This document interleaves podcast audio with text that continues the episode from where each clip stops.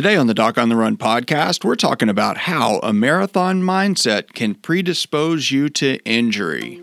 So, the big question is this How are runners like us, who don't like hearing doctors say, just stop running, who know that we simply have to stay active, how do we heal in a way that lets us stay strong, maintain our running fitness, and keep preparing for the next race, and still heal without making the injury worse?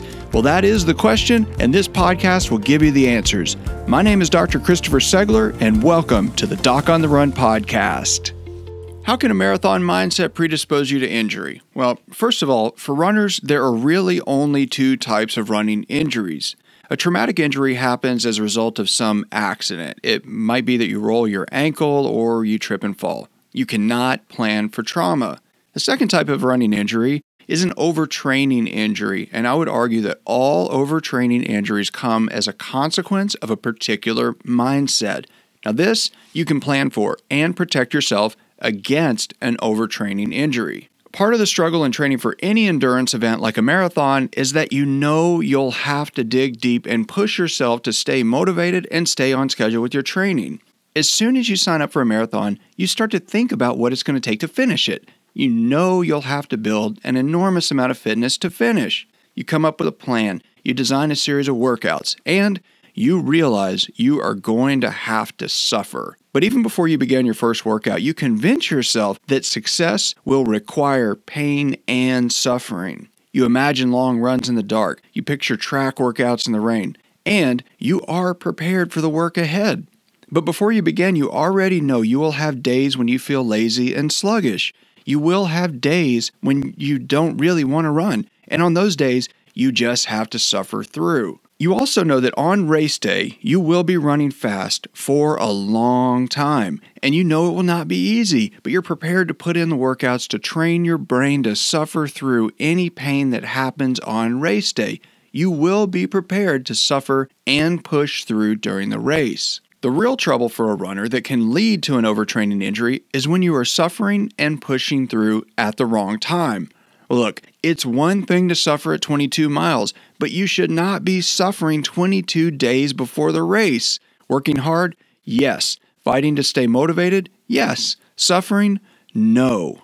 As soon as you miss a workout or you get sick or something happens that disrupts your training, you start convincing yourself that you need to double up and suffer more. That's when you overdo it.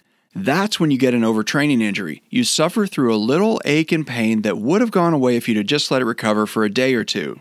In the book Be Ready on Race Day, the author talks a lot about the importance of being able to adjust your training on the fly. In fact, he even suggests that the common routine of writing out a 16 week training plan is a little foolish and perhaps even a waste of time. If you really just stop and think about it for a second, it's hard to imagine that you will not have some unforeseen deadline at work, a cold, or some other family issue come up that might interfere with your training over a given four month block of time. We all know that things come up that interfere with training at some point. So, the author of Be Ready on Race Day actually suggests when you're designing your training plan, you should only write out the first few weeks of the training in a really detailed manner. Now, I think this is fantastic advice. Many of the runners I see who developed an overtraining injury will tell me that they knew some sort of trouble was brewing. They could feel some odd ache and pain for days, sometimes even weeks, but because they had an entire detailed four month training plan, they just could not muster up the courage to skip a workout or completely rework the rest of the training plan when they realized that they really should skip some workout because they're too sore. When you stare at that four month calendar with a very clear progression of workouts, it's just hard to imagine how you can skip any key workout and then reassemble the rest of the plan. The unfortunate reality is that many of those athletes will simply skip one hard workout and then take that workout and jam it in somewhere in the schedule where it really and truly does not belong. That causes trouble. You should keep in mind that your coach's job is to maximize your physiologic capacity for increasing strength and fitness without getting you injured. If your coach is actually doing the very best job, you are always basically hovering right beneath your threshold for injury. Your training plan is set up and designed specifically to work your body to the point it's about to break. but your training plan is supposed to keep you from actually breaking. It just stands to reason that the pre planned periods of rest, the days off, and the weeks of lower levels of activity, they're all specifically designed to allow you to rest and recover and stay below that threshold for healing. So, when you take a track workout or a long run and you skip it, but then jam it in between a couple of other workouts, you are cranking the tissue damage to red line levels. That is when athletes get injured. And most athletes are unnecessarily hard on themselves. I mean, we don't want to feel like we're being lazy, but skipping a workout when you're sick, injured, or stressed out is not being lazy. It's being thoughtful and deliberate. Make no mistake, I believe when you have those days where you wake up and you just feel generally tired and somewhat exhausted, you still have to put on your shoes and run out the door. But when you feel some soreness in your calf muscle, some ache in your Achilles tendon, or some vague throbbing pain on the top of your foot, you cannot ignore it. Those odd sensations are your signal to call your coach and rework your plan immediately. But if you maintain your marathon mindset and you just tell yourself you're supposed to suffer, you will suffer yourself right into an overtraining injury. And then you won't have days of workouts to reorganize. You may wind up with weeks or even months of completely avoidable time on the couch.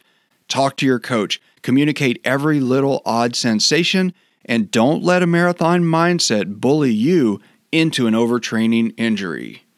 Hey, thanks so much for listening to the podcast. And listen, if you enjoy this, if it helps you, if it helps you at all, I want to ask you to do a huge favor for me. Please share it with one of your friends. Send it to somebody who's a runner who you think can benefit from the podcast so that they can keep running as well without injury. And please rate and review the podcast on iTunes or wherever you happen to listen to your podcasts.